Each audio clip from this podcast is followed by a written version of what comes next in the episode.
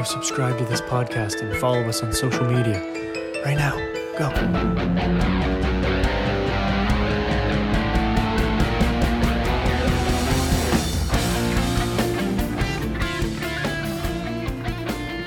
All right, welcome back, dreamers. So, guess what?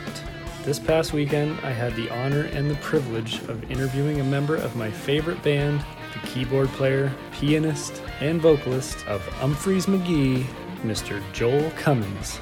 Joel and I sat on a bench right beside the beach and recorded our conversation while overlooking the ocean just before the sunset on a beautiful day in Hampton Beach, New Hampshire. Just hours before Umphrey's McGee took the stage at the legendary Casino Ballroom. A huge thanks to Joel and Umphreys McGee for an incredible weekend of shows. This episode is brought to you by Joel's new book, The Realist's Guide to a Successful Music Career, written by Joel Cummins of Umphrey's McGee and Matt DeCourcy. This book is full of amazing advice for up and coming musicians and artists alike, with lots of good life lessons for everyone else too. So, uh, we talk a bit about it in this episode, and if you're in Canada, you can order a copy at bit.ly slash umltd506. And if you're in the US or anywhere else, check out Amazon or the Umphrey's merch site. We're also brought to you by AMW Group, who offer premier marketing and entertainment services, which is another great resource for musicians and businesses starting out. Check out all their services and get a special 10% discount by visiting bit.ly slash livingthedream10 and use coupon code AMW10. All the info and links for the book and sponsors are in the show notes. And all right, let's get into it. Here he is, the keyboard wizard himself. Please give it up for Joel Cummins. Hey everybody, I'm Joel Cummins from Umphrey's McGee, and I am living the dream. Living te.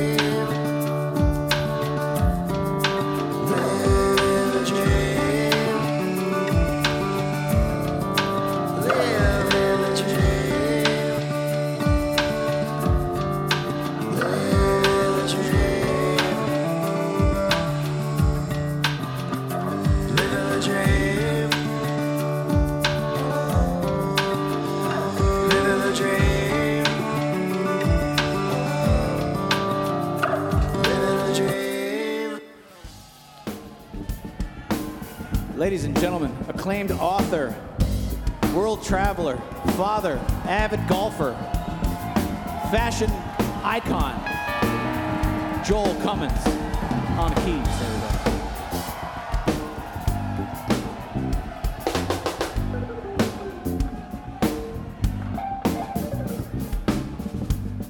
All right, and we're live with Joel Cummins of Umphrey's McGee. Thank you so much for being here, Joel. It is great to be with you here, Chris. We got a nice view of uh, the beach here in Hampton Beach, New Hampshire. I mean, not not bad for a uh, day on, right? That's right. Not our first choice. We tried to go up near uh, an air conditioner on top of the building of the casino ballroom, but this will work. We did. We went for the uh, you know the, the the larger view out back over the bay first, and um, you know, unfortunately, it didn't work out. But life is a lot of times about improvisation, just like music. Smooth, very good. Well, we had a, a quick introduction to each other. Um, I mentioned we're from Canada. First thing I want to say is you guys have played Canada 15 times total, um, zero times since 2012, and you guys have played Mexico, of all places, 15 times since 2012. So, why the Canada hate? Um, what did we do to you guys?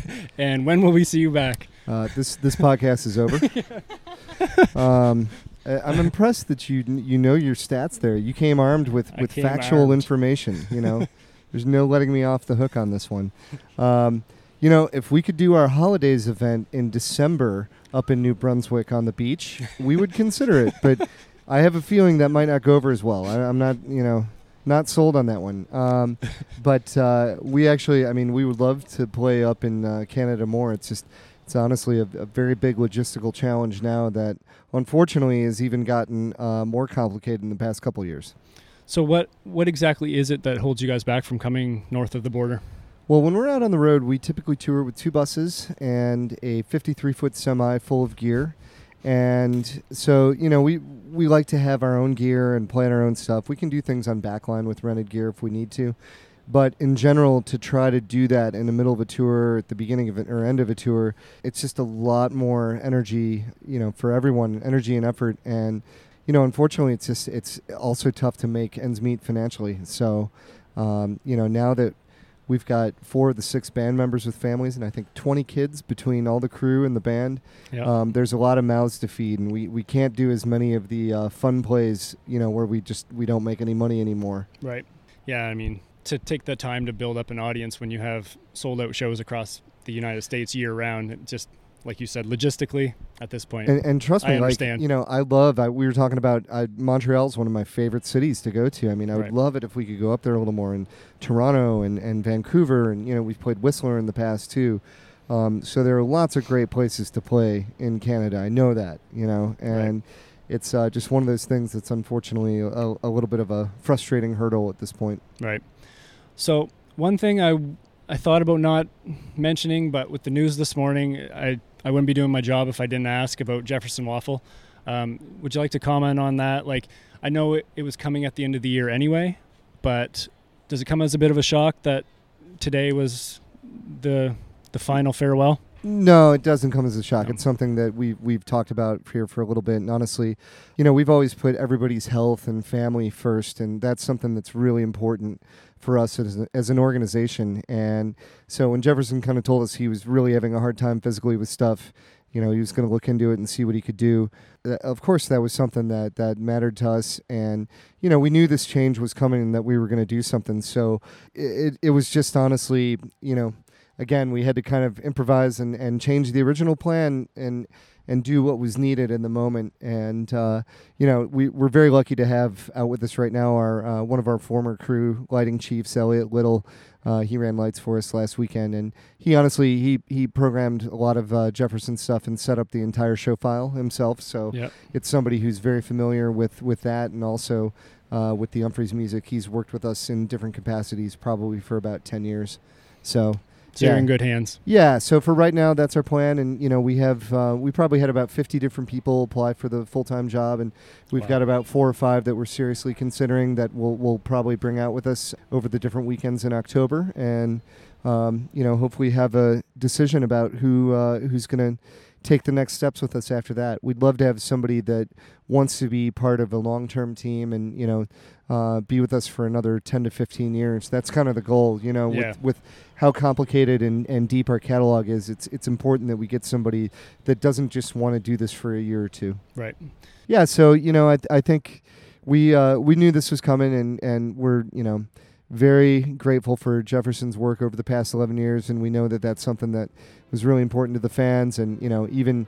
I had some additional stuff with him where we did tons of videos, did this, you know, this big Forrest Gump parody Right. thing for one of the UMBowls, and you know, so we we had some uh, some great times creating together, and uh, you know, Jefferson's one of my uh, good friends off the road, and we we've hung out lots of times over the years, and even just recently we went to the uh, the Phish Camden show for his bachelor party, Oh, nice. um, and uh, yeah, so I I know our friendship is something that will continue, and he'll he'll always be part of the Umphrey's extended family. yeah, we wish him the best. I mean, we all love him, and I mean, we're excited for what's to come, and we'll all be there for the for the Yeah. next adventure. Yeah, you have to look at it as an opportunity, and um, you know this is something where we knew the change was coming, and since Jefferson's joined the band, I mean he has a very specific look that he likes to do with uh, uh, with his lights, and you know that's that's something that we're, we're ready for some uh, for some change on that front, and to see what else we can do that that might be different and interesting. Yeah, it's exciting to to think about and to just the opportunity, the the change. I mean, it's been since 2008 was when 2008, Jefferson right. started with us. Yeah. Oh, cool. So, yeah, I mean, just an opportunity to change things up and maybe onward and upward. That's the idea. hey, uh, real quick while we're at it, uh, this is the first show we've done without our good friend Jefferson Waffle, and I wanted to take a moment of darkness for him tonight. So you guys can cheer as loud as you want, but can we just have a moment of darkness, please?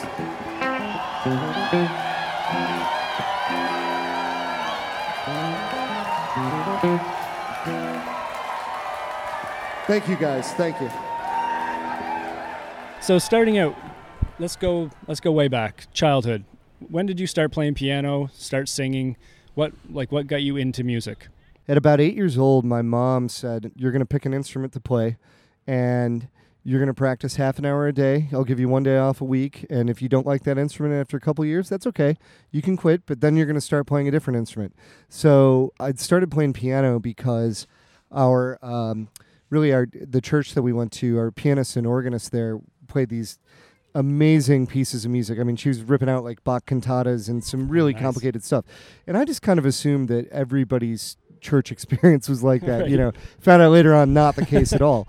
But um, that was really inspiring to me early on. And, you know, I, I started studying vocal stuff too. And I was very involved in the high school music program, both in the choirs and, and still continuing to play piano. So, you know, I started at a very young age, um, just working on classical music, learned some jazz, did some ragtime, some blues, all kinds of different uh, formats. And then probably around eighth or ninth grade, I started trying to trick my mom when I was practicing into thinking that what I was making up was what I was supposed to be practicing. And, you know, Right. I, she, would- she would bust me all the time and walk in and be like, "What song is that? I haven't heard that one before." Yeah, so I thought that was uh, that was pretty funny. But it you know it turned out to be a skill that's actually pretty useful and and Right. something. I mean, I was basically composing in the moment, and Yeah. uh, you know, obviously, our original music with Umphrey's McGee is is is something that uh, is very near and dear to my heart, and all the compositions that we've written over the years have have really kind of told the tale of the evolution of the band.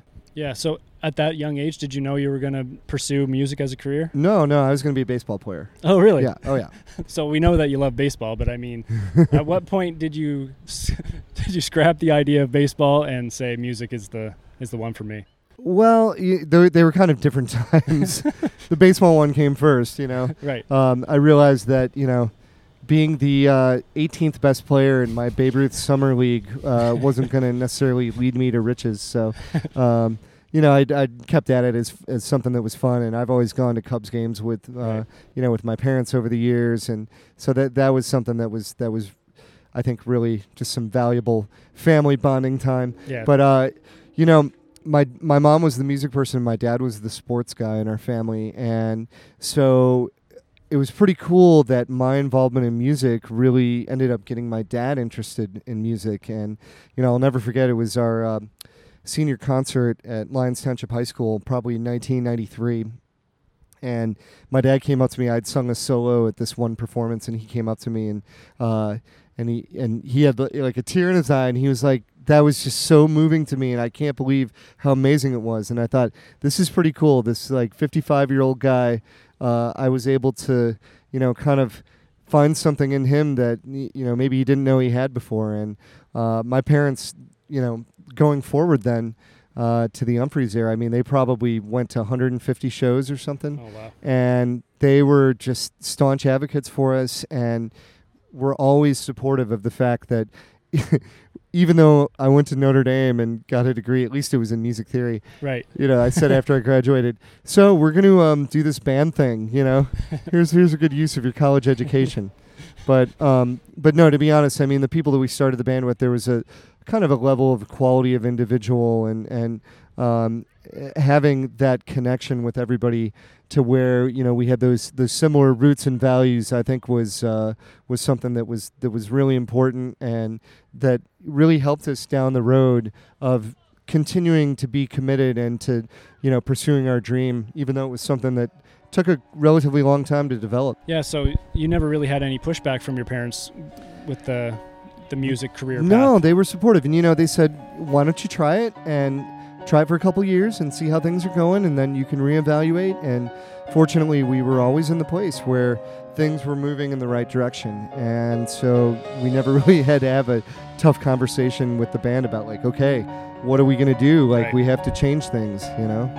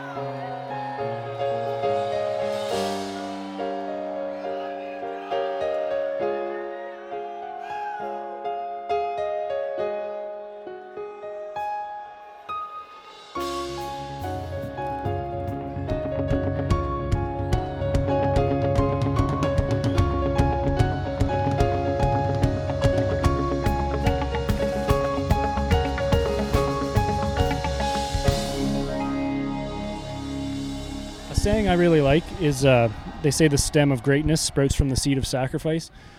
It got me thinking about you, like, and like you said, baseball maybe, but on your path, what would you say was one of the, maybe the biggest sacrifices you had to make to become a keyboard wizard? well, you know, the the process is still happening. There's there's the the you know the the, the constantly developing. Uh, you, have got to keep learning. I think that's something that's really important. As somebody who's been a uh, a private teacher and also just I feel like a student, you know, my whole life. So you know, starting with that kind of mentality. Sorry, what was the question again? I was just saying, like, what do you think was one of the biggest sacrifices you had to make in order to really pursue your passion? Well, I mean, the biggest sacrifice is kind of like everything.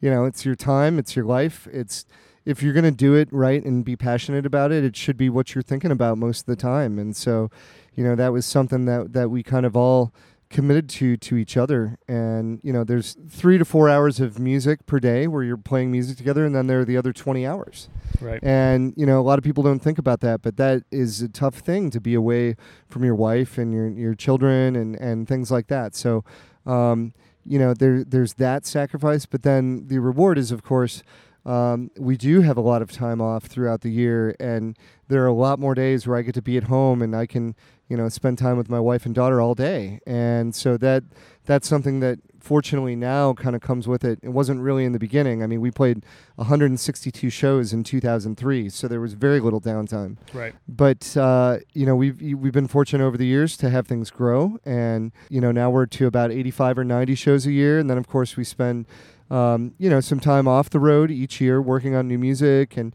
going to each other's places and doing stuff. So I, th- I think that's a really, uh, a really important part of the work ethic too. But you know, one more kind of I would say positive of it is that.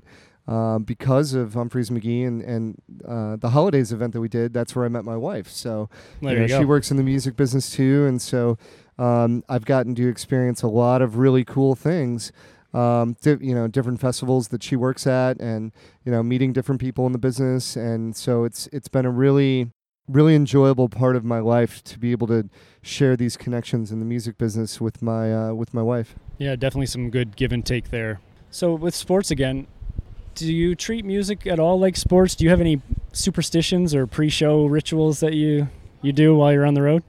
I think the most important thing before the show is to like kind of have a laugh and just keep things light. I think that's a big difference between amping up for a show and amping up for a sporting event. A sporting event is this competitive thing where you're right. trying to either beat somebody else or beat your own personal best. And to me, for the best music to happen, I think that happens more when everybody's relaxed and having a good time and things are loose. Now, of course, we want to play tightly as a band, but when I'm talking about things being loose, more just kind of the the attitude and the flex on stage and and right. um, you know one of the things that I think improvisational music ha- really has in common with um, with comedy is that with improvisational stand up comedy um, not sta- sorry not stand up comedy like improvisational group comedy they say you need to say yes to everything, right? Yes, and. And yes, and exactly. Exactly. And that is absolutely true for improvisational music as well. And so I think we're up on stage and there's a musical conversation going on.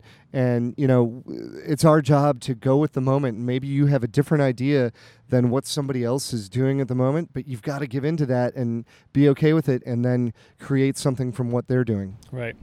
Yeah. So as far as getting loose in the like backstage or whenever before the show, like what what makes you laugh? What do you guys what do you guys do? There's so much ridiculous inside humor from 22 years of. I mean, we have like our own language where we could say w- one word to each other and crack each other up, and nobody else would have any idea what we were talking about. Right. Um, so you know, there's a lot of great jokes like that. I mean, one of them that I can think of. Um, Don Richards, our former tour manager, one night when we were just about to walk on stage, says, uh, "Hey guys, uh, so the promoter's a little pissed.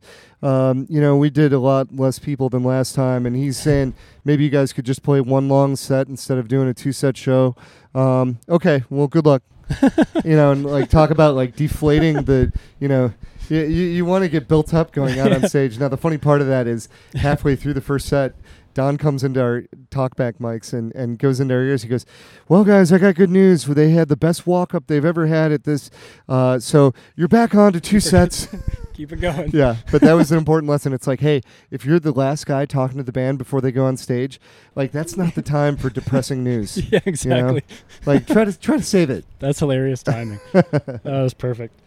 Um, so one thing I've always I've always wondered. You guys used to do the S2 events. It also used to be a quarter in the UMBowl where people would text in ideas, set and setting, themes, things like that.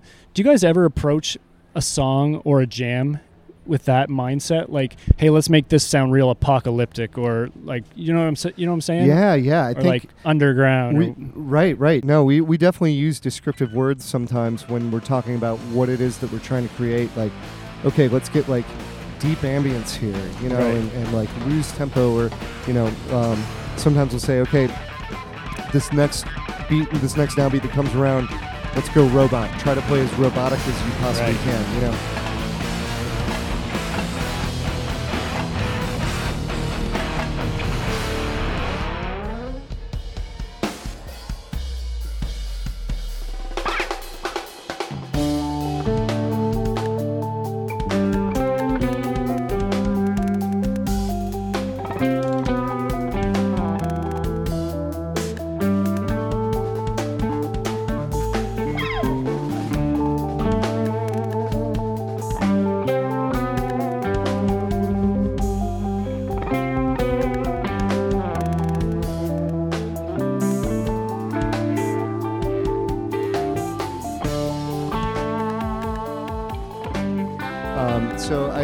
That stuff is kind of fun to use, and you know, just like with the uh, the S2 stuff, it's very open ended as to what it can be. There are really very few wrong answers for you know when you, you come up with that stuff, and you're just trying Yeah. to create sort of a mood or a or a feeling uh, Right. with that. But yeah, that occasionally happens for sure. I think especially with six people in the band, when you can say something like that in the moment and kind of get everybody on the same page. A lot of times it's hard to convey that to all these different melodic music makers. Um, you know, if you have a three piece band, it's a lot simpler thing to be like, right. here's what we're doing. Okay, everybody Yeah. can see, everybody can hear. But the more people you add, that, you know, the uh, kind of the, the, the range for error gets a little higher. Right. The one I really liked at UMBowl was that I was attending was Opium Sunrise, and it was just so, it was so cool to really create that soundscape and just the theme and the mindset. And Waffle brought the lights up slowly for the whole thing, like Opium Sunrise. And it was just insane how that whole it was like a, a score to a film. You know Nice. what I mean? And and the lights created the the visual for it as well. And that's why I was wondering, like, when writing songs as well, like, is Ocean Billy meant to sound like you're lost at sea, and then like Waffle brings in the blue lights and it's dark? You know what I mean? Like, has that ever been? You know, I mean, those two things. Or am I really looking into this? no, I mean, well, that's the whole thing. Music and the musical experience can be whatever you want it to be, and Right. um, I mean, those those two events of creating the song and then Jefferson lighting it, those happened at different times. You know, so that was his interpretation of what he thought we thought the song was. right. Um, but you know, I don't know. I mean, it can be whatever you want it to be. That's that's the beautiful thing of it, and um, you know, it, it it it can be something that evokes that, or you know, we could be playing it on top of a mountain, and it's like, Yeah. oh, okay, maybe Right. that's not about the whatever, you know, Right. yeah, it's it's definitely cool, and that, like you said, Waffle he kind of interprets it for the crowd sometimes, especially in a jam. Right, sure, Like there was a Dump City jam at the Beacon one year where the the music was very apocalyptic sounding, and then the lights went dark, and it almost like he was making a, sh- a searchlight go on, and it, it felt very post-apocalyptic. And it was, like I said, he he can light it and kind of make us feel those emotions. You know what I mean? I think that was one of the things that was really special about what he did is that, um, you know, our music can be kind of complex and sometimes challenging or difficult to understand. And so he was able to really kind of, um, you know, illuminate the, you know, the idea of what, what was happening and kind of make the changes and sections clear for people. So I, I think there's certainly something that can be said for, you know, for lighting informing how a song develops and, and how it's interpreted by the crowd. I think that's a great observation. Yeah, absolutely.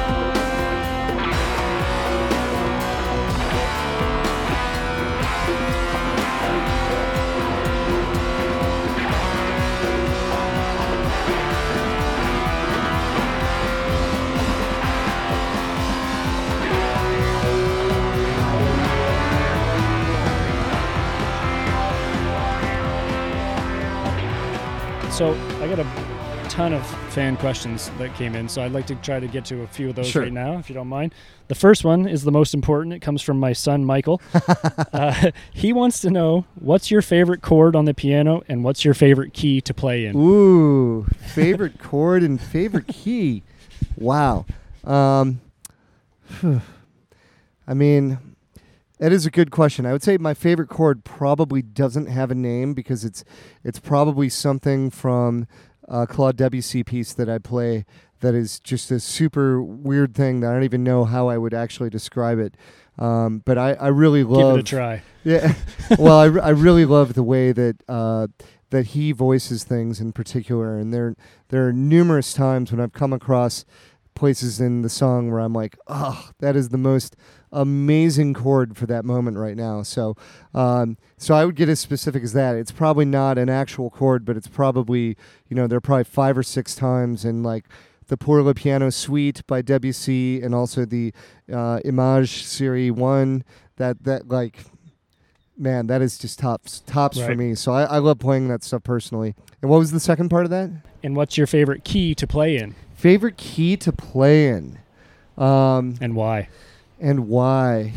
you know, I mean, if I'm trying to, uh, if I if I want to feel like kind of happy and dreamy, I like uh, Lydian mode. I would say more, it's more about modes as opposed to Right. keys. And for for those of you who, who don't know, the the mode is basically what are the intervals between each note on a scale, and so they can be moved around to different key areas. Uh, so you have like you know Dorian mode, which which is basically minor, um, Aeolian mode, um, uh, Mixolydian, Lydian, Locrian. There there there are a bunch of other ones too. Phrygian. Yeah, Phrygian, exactly. Yeah. And so these all have to do with how the intervals stack up. So to me, I really like uh, like if you know feeling like kind of a dreamy, happy thing, I would say Lydian. If I'm feeling like dark and weird, Locrian.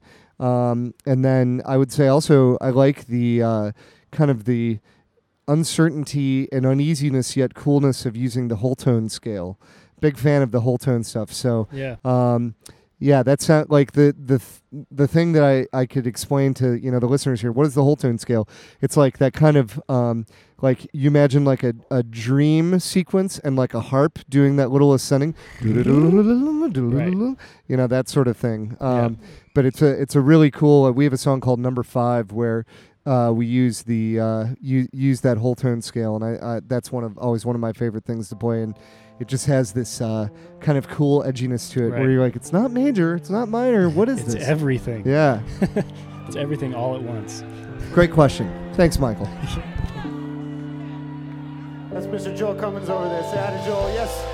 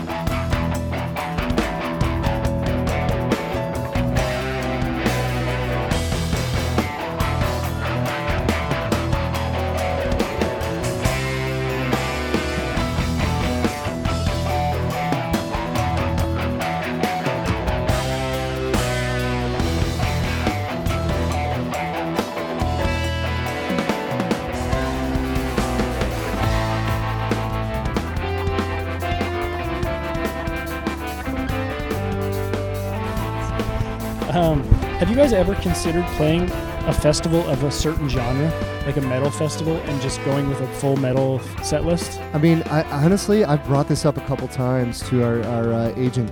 Like, I would love to do an acoustic set at Newport Folk or Yeah. you know Telluride Bluegrass. I'd love for us to do more of like a rock and roll thing at like the Sturgis, uh, you know, bike rally. Right. Um, you know, go play the uh, the Buffalo Chip Campground. Be awesome. Great name. I always love that. But uh, uh, yeah, I mean, you know, fortunately, Umphrey's is a band where we fit well in, in you know, kind of the Bonnaroos, the bigger festivals, Austin City Limits. Also works well at summer camp, which is more of a jam sort of vibe. And we also, you know, we can do things like Electric Forest and I'm trying to think what else, like Camp Bisco that are a little more electronic. Um, so I, to me, I think that's an important thing. We we like to play a few festivals every summer because you've got to keep finding new fans. You know, um, a lot of people say like, "Oh, you know, you happy with the band is at? You just want to stay there?" And it's like you can never really think of it like that because you always have fans that are you know that are starting families or moving on with their lives and doing other things. So you, you've got to continually get new people interested in your music, and I I think the festival scene is a, a really important part of how to do that. Yeah, I think that'd be cool to see you guys do like the Newport thing, like you mentioned, would be incredible. Yeah, It'd be right. so much fun. I mean, we would love it, and the challenge of doing something cool, like like doing acoustic guitars and and um, you know, and, and and trying something different, and having a couple you know guests from from that genre, and trying to pick a couple traditional songs to play would be really fun for us. And you know, I I think we're ready to do it, and just kind of waiting for. A promoter who sees, you know, Pete Shapiro is always the guy who has been able to figure out, like, oh, here's a cool thing for you to do. We're going to hook you up with Huey Lewis. We're going to hook you up with Jason Bonham. Yeah, and you know, I, awesome. I uh, I'm I'm ready. I'm ready for other promoters out there to be like, look at this uh, malleable palette of Umphrey's McGee. We can do something really cool with these guys. Yeah. On that note, I had a question from Bridget Higgins. She wanted to know: Is there any dream collaborations? You mentioned Huey Lewis and Jason Bonham. I mean, at this point, with those collaborations, it seems like nothing is off limits. So Yeah, I mean, you know, it would be really cool since you're uh, Canadian. Love to have a jam with Geddy Lee. I Oh think that would be that would be insane. that would be something that would be really special. I Bring back actually uh, caught their last show at the Forum. Oh, really? um, which was unbelievably the first time I saw them live. It's just one of those things where I was never around when they were playing, and uh, Yeah. so that that was really cool. You know, I would say um, Bobby McFerrin is somebody who I've always looked up to, and I'd love for to be able to work with him a little bit on some vocal stuff, and maybe have him come out and do do something cool. Like he has this uh, Circle Songs album where he starts makes up a line. And then he has like I don't know six to eight other singers, right. and then somebody will pick up the line that he starts and then he'll start something else and like so he'll kind of compose in the moment these really cool vocal things that wow. re- i mean it reminds me kind of of what we try to do improvisationally too so he's somebody who's up there for me i mean you know like willie nelson that would be pretty badass He's- and uh, Got to get on that one. yeah, I know, I know, man. And um, you know, I really love what he embodies about music and just kind of the, you know, don't give a fuck attitude and and yeah. you know, he's going to be his own person and he's he's always been that way and what a, you know, stalwart uh, musical force in American history. Um, and so finally I would say Stevie Wonder who is probably the greatest living American musician. That would be incredible. J.W. Powell asks, Oh no, I know him. "It's it's it's easy. How does it feel to be a new father and rock star at the same time?" Oh, well, I still don't know what it feels like to be a rock star, but um, yeah, you do. yeah, you do. but uh, yeah, being a dad has been one of the greatest things. I mean, you know, aside from meeting my wife, one of the greatest things of of my entire life, and um, we have a really just awesome, beautiful, happy little nine month old girl, and um, really miss her right now. So thanks for bringing it up, Justin. Jeez, ruined my day. That guy's ruined my day so many times. Well, this is your chance to really stick it to him if you want to say something real, real dirty. you know, I, I don't want to be I don't want to be that guy. I try to be a a, a, pos- a beacon of positivity out there in the world. we need that more than more than people you know dunking on each other. So All right. Well, this I'll- next we'll question. leave it at that. Justin, I'm letting you off the hook this time. Well, this next question should bring us out of that hole. I really like this question. It's from Maggie JB. What was it like growing up with the word "come" in your last name? All right, this just became uh, X-rated. Um, you, you know what's funny? I don't know how it looked out, but that was I was never made fun of for that somehow ever, and maybe it was because I had uh, my parents were both teachers, and so they were in the same school district, Oh, maybe. and it was like you know if these kids got on the bad side, like that, you know, my parents could make their lives hell. So right. um, I think that that sort of uh, rudimentary blackmail really helped me out. oh, perfect. You got lucky. Maybe elementary blackmail is a better uh, better term for it. well said. um, Eric Scammell wants to know if you believe in God and what is the meaning of life. Oh my gosh. Of course, right? well, you know, I, I'm going to actually stay away from that. And I think the meaning of life is, you know, it's whatever you make it. We're here living with each other in the moment. And I high, highly recommend to everybody out there that, you know, you, you live your days like today's your last. You go for it, enjoy your life. Don't ever count on the future. You never know what it's going to hold. So make every moment count and uh, try to try to be present. That's right. Music and family, the things that we've been talking about. That's perfect. Jack Russett wants to know about your rig, but I specifically wanted to know if money was no object, what would you be using on a nightly basis? Okay. Okay. Well, you know, I've be, being in the band for 22 years. We have gradually built up our rigs, and honestly, like, I have a pretty ideal setup right now. I, I don't think money is the big holdup. It's channels oh yeah, and also maintenance. So, um, you know, our crew is stretched pretty thin as it is. So I, I'd love to have a clavinet out there, but the daily maintenance of it is really tough. I'd love to have a Wurlitzer, um, but again, same thing. They're just not super roadworthy. Um, I would also love to have a uh, Moog One, which is their new polyphonic synth that they came out with. Uh, I currently play with a Minimoog Voyager, which is a monophonic synth, um, and also a beautiful, excellent instrument. Uh, but that is uh, that's definitely something that, that I would I would have out on the road with me if I could.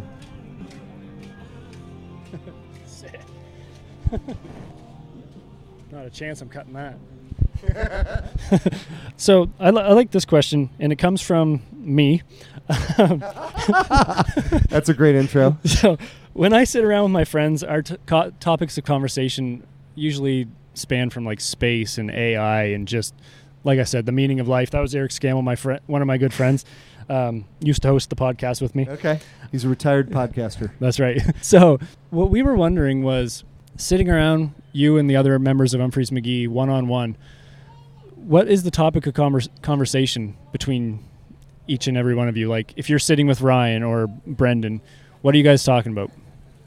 Uh, well, with Ryan and I, we're talking about uh, fantasy baseball because we have a band versus crew daily match that we play, and uh, currently band is up four. Uh, we've had a really good season, very consistent play from everyone. Um, no, but uh, I mean, you know, we're just we're we're humans, man. We're normal people, so we're talking about you know our kids and our lives and stuff. Sometimes we're talking about music. You know, we were talking about the new Tool album today is, Ooh, is something that's exciting. Do you have a Um, listen yet? Uh, I've listened to a couple of the tracks. I haven't Yeah. listened to all of it yet, but uh, definitely awesome. digging it. Um, yeah, but I mean, there's there's always uh, there's always musical stuff for us to be talking about. Uh, you know, we we typically start figuring out what songs we're gonna play. Uh, around noon or one o'clock the day of the show, and so a lot of times there'll be conversations about that, or you know, what's a cover we haven't played in a while that we could pull out, or you know, Yeah. things like that. So um, it's all over the place, and you know, some some of it's just friend to friend, and some of it, you know, we're trying to actually accomplish things. Right. That makes sense. Um, Mark Salton wants to know when are you going to sit in with Fox? Oh man, you know, I I was hoping I was actually going to sit in with the last time I saw him, but I had to leave because they didn't start until after our bus call. So, you know, Mark's got to he's got to pull together the schedule a little better next time. Um, you know, and I'd I'd be happy to sit in with him. He's a uh, great player and uh, a lovely human being. A lot of fun. What a character. Yeah, what a character. Dan Harriman wants to know why don't you have a talk box? Why don't I have a talk box? I, I mean, I don't really have a good answer to that, uh, other than, um, you know, I'm not sure what instrument I'd play through it. I guess the Moog. Yeah, I guess. Uh, I guess. What is it? Dave Two from uh, from Chromeo has yeah, one. So, exactly. um, yeah, I don't know. You know, probably just another thing that, you know, the crew's told me you have six keyboards, so it'd enough. really be great if you don't add anything else at the moment. yeah. You know, so I'm just trying to not be a jerk up there. Right. I'm already jerking off. You know. nice. Um, what is the origin of Cummins Lies? What was the inaugural lie? Mm. well, the, you know, the irony of it all is that I'm a very truthful, honest person, and the lies are usually just jokes that people don't get. You know, so um, yeah. So you know, I don't think there was really a specific incident that happened. I just think it's something that certain specific band members like to try to hold over my head because you know I am just such a such a nice, accepting person that I can take it. You know, a lot of people can dish it out, but not everybody can take it. But you can. I can.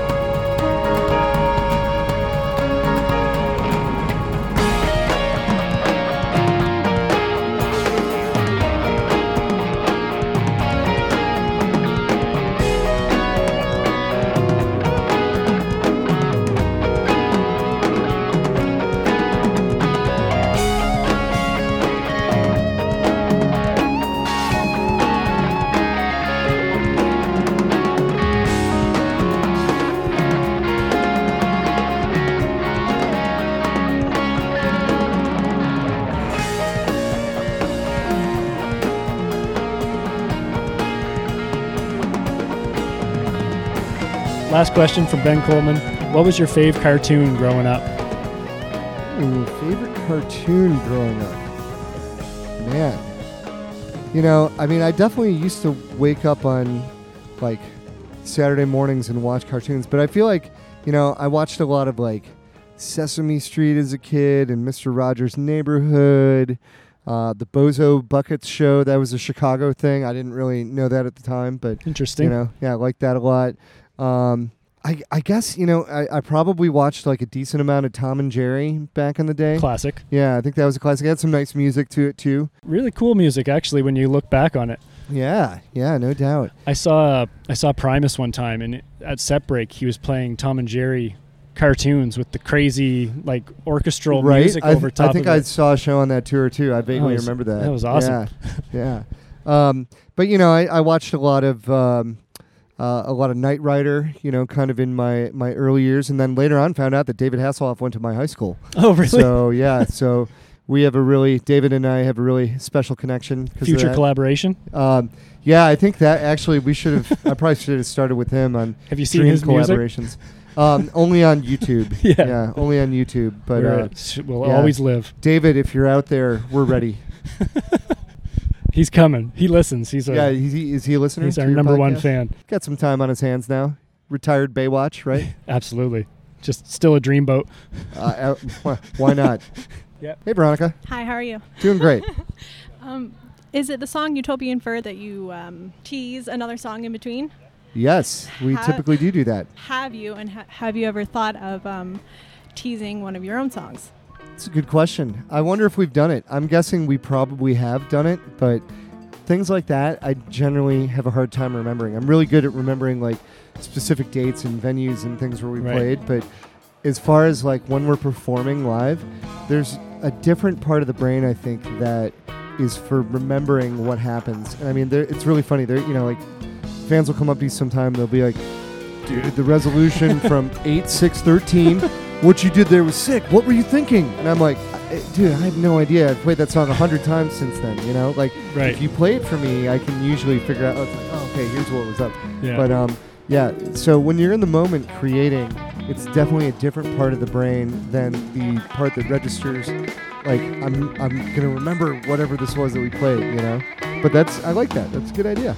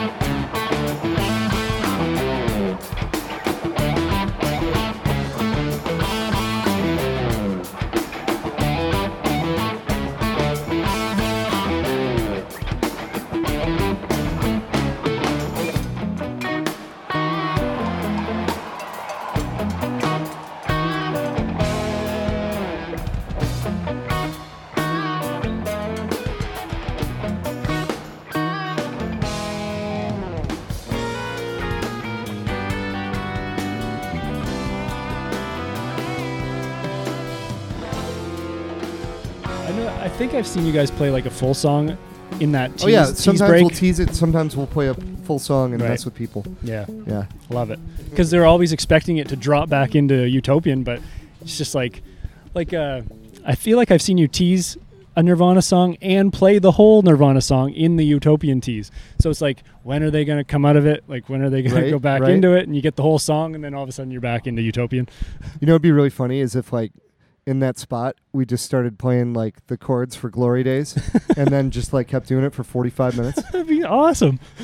Yeah. Seriously, that would be awesome. The the reason that popped into my head was actually because uh, I I ate LSD once in college. I mean, this is the first time I ever tried it, and Right. I didn't really understand that it was going to be like this twelve hour experience. It, ate it like one in the afternoon with a show at nine p.m. Yep. and um, I used to sing Glory Days in that college band, and so I, I I told him I couldn't make it to Loden because I couldn't use my hands, um, and then uh, I I made it to the show. You know, like the people I was with got me over to the show, Right. and I was supposed to sing Glory Days, and so we got into it, and I could not remember the first lyric, and I could not figure out how to tell everybody else that that was my problem, and so you know, finally I was like, I looked at our bass player, and he's like, "What are you doing?" You know, and, and I was like, "You started." so finally started, and after he got the first words, then it was fine. go. I just said. I had a friend was a big baseball player back in high school. then I was fine, you know. But yeah, we had we had the That intro of. Glory Days for like probably about three minutes. Well, I'm going to be looking for Glory Days tonight. Yeah, you never know. Maybe I'll maybe I'll tease it for you in there. that would be so funny. oh man, that would be so funny. All right. One one thing that we love to do is m- make jokes on stage that only one person gets in the audience. We do that all the time. Oh, I would love that. Tonight is the night.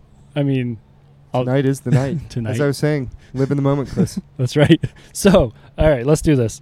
The Realist Guide to a Successful Music Career. Your new book. Tell us about it. What do you want to say about it? Let's hear it. So two years ago, um, kind of came up with this idea. I've had a lot of people over the years approach me asking for different advice in the music business and you know how we did things and things like that. And um, so I thought, you know what, like I- should put this down so that the next time somebody calls, I can just be like, I'd love to help you. Just here you go, buy my book. Then I don't even have to talk to them anymore. You know? Perfect. Um, no, but Skip uh, the middleman. yeah, but n- no, the idea is was really to like put out something that could help a young musician who knew they had talent, but it's such a challenge, challenging business to navigate and to figure out how you can turn your talent and your passion into something that can actually support you. And there's so many people out there that I feel like have deserved to have more successful careers that, you know, for whatever reason didn't. And you know, a lot of the pitfalls that mistakes that Umphrey's made, I was able to share these sort of things too um, to try to help people avoid them. And then the other big part of it, I thought, was getting some other musicians and music industry people involved to really share their perspective on what were some of the important musical decisions they made and you know w- uh, what things happened early in their career that kind of put them on their path Right. so you know talk to huey lewis susan tedeschi victor wooten chuck leavell who's the rolling stones musical director and played with eric clapton and was in the allman brothers um, ivan neville uh, taylor hicks who won american idol 2005 Nikki Glaspie, who is Beyonce's drummer, now has her own band, Nth Power. Pete Shapiro, who put on the Fare Thee Well event, uh, does Lockn'. The Brooklyn Bowls started the Wetlands in New York, which was where a lot of the bands in our scene got going. Wow. Uh, some of the Umphrey's management, Jake Cinninger, our guitarist from Umphrey's, is in there. Yep. Um, Sid Schwartz, uh, former VP for Sony Music, uh, had a lot of great stuff for uh, some digital content and social media stuff. So th- there's all these different perspectives and people sharing their expertise and also the mistakes they made and the successful things that they did. So Right. I, I think it's important to know for a young musician that there are lots of paths to um, whatever you want to call success or or happiness with a music career. And uh, so that that was you know it was just something that came up and that I thought I'd want to spend some time on and and try to share with the rest of the world. And we've we've had a great reception so far. Um, we got to number one in the Amazon uh, music industry, and then That's number one also in the performing arts. And I think we got up to like number five or something on the the, the music biography sort of uh, category. Yeah, so people have been buying it, and it's gotten great reviews. And I've been able to do a bunch of you know podcasts and interviews about it, and, and talk about it. And the idea is just you know let's try to share this with as many people as we can, and try to help inspire some young musicians. Yeah, that's awesome. That's crazy how much success it had. Like it, it did just catch fire, and I mean, for good reason, because there's really nothing like this out there. And I mean, Right, right. the people you talk to are A-listers. You know what I mean? Like it's insane. Yeah, I tried to uh, I tried to get people that were doing a lot better than myself. I thought that was a good start. So it's Uh, advice to yourself as well. exactly, exactly. I was like, what can I learn from this? yeah. um, but yeah, you can pick it up. Uh, it's on Amazon.com. It's on uh, the Umphrey's McGee merch website or at uh, Umphrey's McGee shows. We will usually have it at the merch table. awesome. Was there anybody you reached out to that you would have liked to had a, a little? Yeah, a couple people, um, and I'm probably forgetting a few here too. But uh, we tried to connect with Willie Nelson. We uh, tried to connect with uh, Darius Rucker, Yep. Hootie and the Blowfish. Oh, cool. Thought that'd be a good one because he has a successful, you know, country career now. Yep. Um, and I really wanted to have like Skrillex or Bassnectar in there, and Oh yeah. um, we talked about it, and just it, the the timing never came together for a conversation. So right. unfortunately, that didn't happen. But uh, you know, w- despite that, I think we got a, a really nice, well-rounded group of people that contributed. A couple people were wondering if you reached out to Trey Anastasio for the for the book. Did that? Yeah, that you know, I didn't really want to reach out to anybody kind of really big in the jam scene, so to speak. Yep. Um, just because I felt like that perspective was was somewhat already covered. You know, obviously their situation is much much different than ours. Um, you know, and and and uh, they've achieved a level of success that's really impressive, right? Absolutely. Um, yeah. But yeah, you know, I've I've met the guys from Phish uh, a couple times and super nice guys, and they were they were really kind about uh, what they had to say about Umphrey's McGee. But uh, but yeah, no, I, I didn't reach out to anybody in uh, in the dead or in Phish to uh, to Yeah. contribute on this. That makes sense. Um, Michael Cook wants to know: Will there be a second book, and if so, what will it be about? I'm ready to do. Uh, my wife and I are ready to do a travel book. I think Oh, yeah? that's our next one. You That'd be awesome. Yeah. I mean, I think there's definitely a realist guide to successful music career part two. We really tried to just keep things basic and like useful information for somebody early in their career with Yep. this. Um, but uh, yeah, so I think there's definitely a lot more to be written on that. Uh, you know, obviously we wanted to keep this a little more specific and just see how it did and see if people were interested. But Yep. yeah, I've got I, I definitely have a list of uh, people that I'd be interested in talking to that I didn't get to this round. Yeah. No, that would be awesome. So the sequel, we can expect that in 2020. hey, give me a break, man. I got a new kid here. yeah, that's true. Do you guys travel a lot with the baby? We do, yeah. Yeah. She's, you know, my wife works in the music business too, so it was kind of that was what we had to do, and you know, oh we yeah, I just suppose. uh, she's Will Quinn's been really great adapting to our lifestyle and just a happy little traveler. You know, we took her over to Europe in April. She came down to holidays in December. Oh wow. Um, came out to Aspen when we played there. Um, but you know, she goes with my wife to a lot of the festival work that she does, and uh, Yep. we have a nanny that's that's helping us out sometimes with those too, and sometimes I'm the one in charge.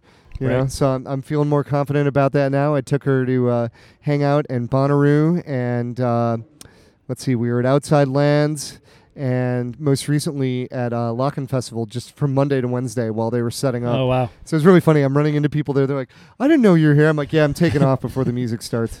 So Just hanging Yeah. out for setup. yeah, just here, just here for the setup. That's it. Different different side of the business. Yeah, exactly. Right. Exactly. Awesome. All right, Joel, I won't keep you any longer, but thank you so much for doing this, man. Yeah, it's been a pleasure, Chris. Thanks, man. Look forward to seeing you tonight. Cheers. Cheers. Glory days.